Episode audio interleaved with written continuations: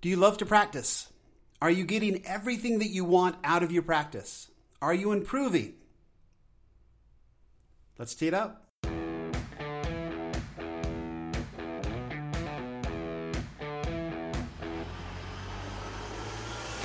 Welcome to Data Access Golf, your home for rapid golf improvement. And now, from the thin air of the Rocky Mountains, next on the number one tee, your host, Aaron Stewart. Hey everyone, welcome to another episode of Data Access Golf.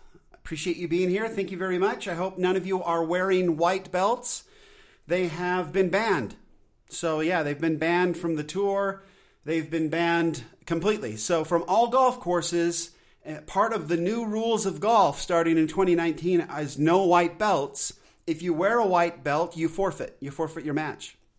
If you wear a white belt and you happen to win a skin, you lose the skin. So you, you literally cannot make a penny in 2019 if you're wearing a white belt on the golf course. So just take that under advisement as you're moving forward. Uh, please get rid of your white belts any way possible. There's so many ways to destroy them. I'm actually thinking about doing a video to kind of ex- demonstrate the many different ways that you can destroy a white belt. I mean, completely. Because you think you could just take it, you know, maybe just take it someplace like to Goodwill, but that just means somebody else is going to wear it and sort of surrender, you know, to bad fashion and sort of surrender, you know, and that's nobody wants that. This country needs to be rid itself of white belts completely. They should never be seen in public ever again. So hopefully we can do that together. I sure appreciate your support. If you want to join um, this sort of grassroots uprising to um, rid the world of, of something that's been really a, a, heinous crime for so long, then please go and, and, join us and sign up for the contest. It's coming close to being over. But nowhitebelts.com, if you just go there, there's a nice little form that you fill out. It'll put your name in to um, a contest to win a an attractive um, appropriate colored belt, right? Navy, black, or gray. That's it, right? No whites. And I don't like browns either because browns are brown. So, anyway, so there you go. Please join us for that, and we'll uh, hopefully, and, and we're going to create this this big group. We'll have some exciting, you know, get-togethers and parties around our hatred of white belts, but we'll see how that goes. Anyway, so, focus of today's show. I, coming to the end of the year of 2018, I kind of wanted to talk about some of the ways I adjusted my practice to make it so it was way more effective. And I know I've talked a lot about how I use technology now to make sure that I'm practicing on the right things and I'm, and I'm improving, right? And because I have instant feedback and because I have these cool technologies, these inexpensive cool technologies, not track, I mean, not TrackMans and all those things, um, that I can improve, and I know that I can improve. But it's also changed the way I make goals and the way I practice because it used to be so different. It used to be you'd say to yourself, you know what, I'm not hitting my driver very well. So I am going to go to the, to the range and I'm going to hit a million drivers until I know how to hit my driver better. And so you would go and you would manufacture some kind of a you try everything, right? You try to swing more upright or try to swing flatter try to loosen your grip, try to move your hips more, right? You just it was a it was a great big mess of trial and error because there was no way for us to know exactly where we were starting from. We just knew that it sucked. So we were out there trial and error trying to dig it out of the dirt as the old guys used to say and try to figure it out and it was completely inefficient. It was a it was a disaster. But I used to do that. I used to go out to the golf range and say, "Look, I can leave as soon as I hit five good drives in, in a row, right?" And that would be my goal. The problem was is I would manufacture some kind of a cockamamie weirdo swing to get that done, and I would have no idea what I was doing. And now I know that those feels that I was feeling at the time don't translate. I can't go to the golf course using that feel in a day or two and have it work out for me. It doesn't work. So that's destroyed everything. So I think you'd work it out on the golf on the range and then you'd go out and play golf a couple days later and you would try to recreate some kind of a feel, some kind of an experience that you had on the range when you hit five good drives in a row and it didn't work. And it never does work and it never will work because feels are fleeting. They don't work. So you got to get away from that you're not going to the range to, to accomplish anything that way. So, what I was able to do though, what you're able to do with technology is you get accurate feedback. So you can say, okay, I am going to, like if you're using the SwingByte, I am going to practice. I'm going to do 20 swings. I'm going to work on, um, you know, I'm going to work on my swing speed. I'm going to work on the shape of my swing. I'm work on swing plane, whatever it is. But at the end of it, you say to yourself, you know what? I'm going to do five swings that are dead on plane, or I'm going to do five swings that are faster than 95 miles an hour, or whatever it is. And you finish it up on something that you know accurately is is accurate. The, the feedback is accurate. So you know that you are accomplishing something that you're setting out to do. When I would go to the, the range and try to hit five good drives in a row, I was hitting five good drives, but the ball lies. I could be putting a horrible swing on it and develop some kind of, uh, you know, some kind of uh, a feel, I guess if we're going to use that word, develop into some kind of a pattern that was working, got my timing just right, so I could get and hit manufacture five decent drives so I could get off the driving range, but that wasn't improving my swing at all. It could have been making it worse. And chances are it was making it worse. Because my goal was just to hit five good shots. My goal wasn't to fix my golf swing. Now, with technology and appropriate feedback, we have the ability to fix our golf swings. And we can set goals then to help us, we can, that can help us actually improve our golf swings. So, as an example, I'm going to just, I'm going to go really, really sort of basic on this one to hopefully make some sense. And, and it's a way to change goals. Goals are super important. I, I love to make goals, but the, really the devil's in the details. So I found a cool saying this week that said, um, you know, see, motivation gets it moving, but discipline gets it done.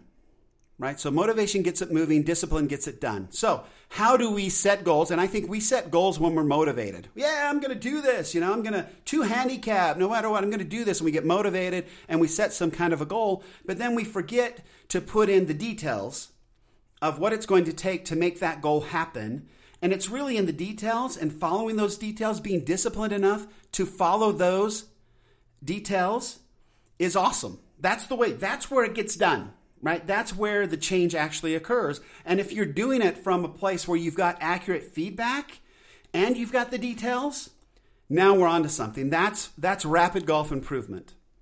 Okay, so I'm going to use, so I'm going to use this little gadget here. It's the Swing Caddie PT30. It's made from, uh, yeah, from Swing Caddie. I love this little device. It's a little putting device.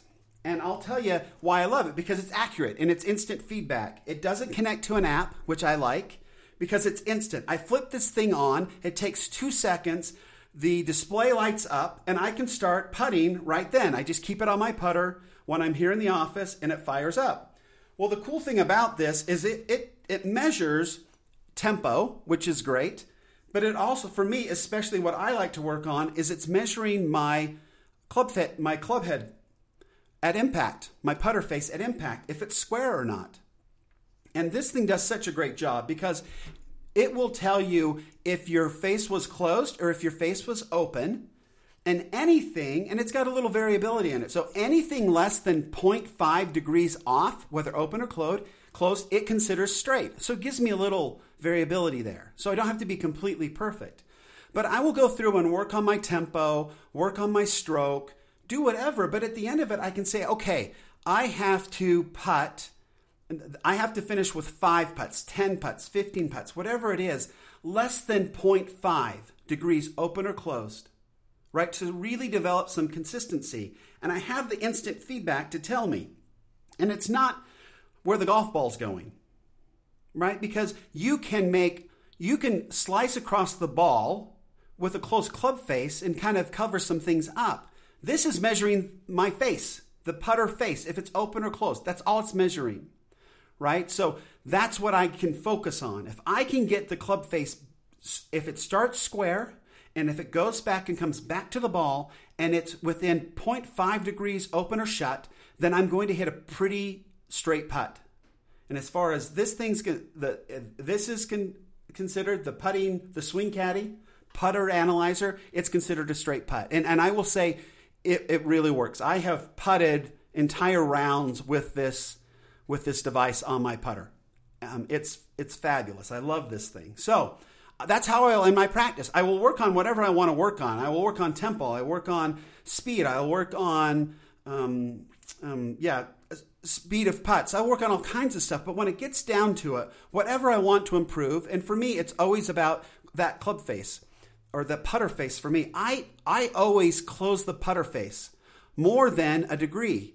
Sometimes it's like three. When I started using this device, I would close the putter face four degrees and had no idea.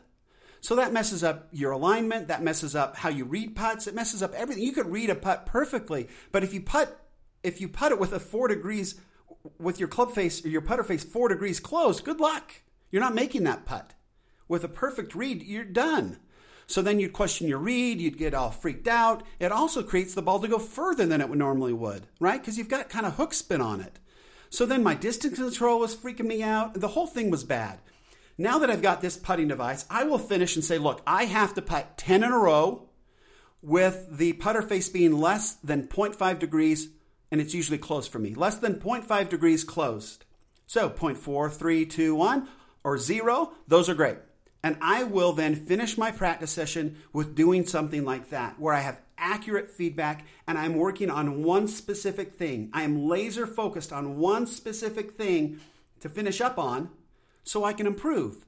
And then I can go back and look. I like to log it. So I start when I started this, my my goal was so I was four degrees on average closed on a putt. So I would practice and practice, and when I finished my when I finished my practice session, it would be I have to do ten in a row, less than three degrees off. Right? I, I wasn't gonna I wasn't gonna kill myself the first day, and so I worked on that, and that one took longer. Embarrassingly, it took a lot longer than I thought it would. But that's how I systematically worked on my putting. So over the course of a couple weeks, I got down to a place where I can now putt and I can do 10 in a row under 0.5 degrees closed. And that is a really straight putt. I still like I like the face a little bit closed. Anyway, I just like how it feels off the putter face and I've learned that too. You will learn you will learn how it feels off the face of your putter to have the putter square. Now, I like to have it just slightly closed. It kind of feels better to me. It's a little more solid hit. So, one to two, you know, 0.2 to 0.1 degrees closed, oddly enough, feels good to me. Better than 1 to 1.1 to, to 0.2 degrees open, not, it doesn't feel so good. That feels like a total sliced putt. So when you practice, when you practice on these tiny little focused things, it's amazing how focused and how good your touch can become where your uh, your now your awareness of the putter face will increase dramatically because you're focused on something that is so small and so incremental, just tiny, right? Just tiny halves of degrees make a difference. But you're focusing on it so closely and you have such accurate feedback that you can get that good. You will feel it in your hands, right? You will feel it. You will know if you've hit a straight putt or not. Dead on no. Where before, if my I was looping the putter or this, that, and the other. There was no way to tell where the putter face was. But I know if my putter face is square now. So that is how I would recommend. If there's something glaringly bad in your game, whether it's iron shots or whatever, we need to get a piece of technology on that club that will tell you and show you exactly what you're doing wrong. Then you can work on those things, and then the goal becomes whatever it takes. So say it's to be on plane, I am going to finish this practice session by doing what, you know, I'm going to have five swings on plane within these parameters before I leave this range. You'll have instant feedback, you will know if you get it done, and you will be improving your golf swing. And that's the most important. That changes everything. When you can trust your golf swing, your confidence is soaring, and then you can play really, really good golf. You're not all freaking out up in your head with every bad shot because you trust your golf swing. You know you can pull the shot, shot off. You know what it feels like. You know what your golf swing should be doing. And that is the best way to play golf. Golf is a difficult game. It will always be a difficult game. It's a game of, of, of inches, it's a game of seconds, microseconds, all of that. So we really have to be specific in our practice to get really good. Anyway, so hopefully that's helpful whatever you're doing, find a piece of technology, hope it works. If it's a full swing, I recommend the SwingByte. I love that thing. If it's putting, I always recommend the Swing Caddie, Putting Analyzer.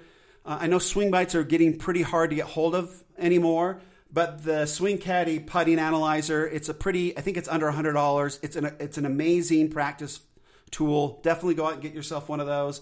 No, I don't have a link. No, I don't make any money off them. That is just, it's awesome and I want you to know. So, anyway, hopefully that's helpful to somebody. We're going to talk more about some practice things and how to prepare for 2019 for the rest of kind of the year. So, hopefully, you'll join us for that. Until we have our next discussion, always remember better data from better practicing and better practice techniques and better practice equipment and technology always means better golf. Thanks. Thanks for listening to Data Access Golf with Aaron Stewart. Check us out online at dataaccessgolf.com, and we'll see you on the next episode.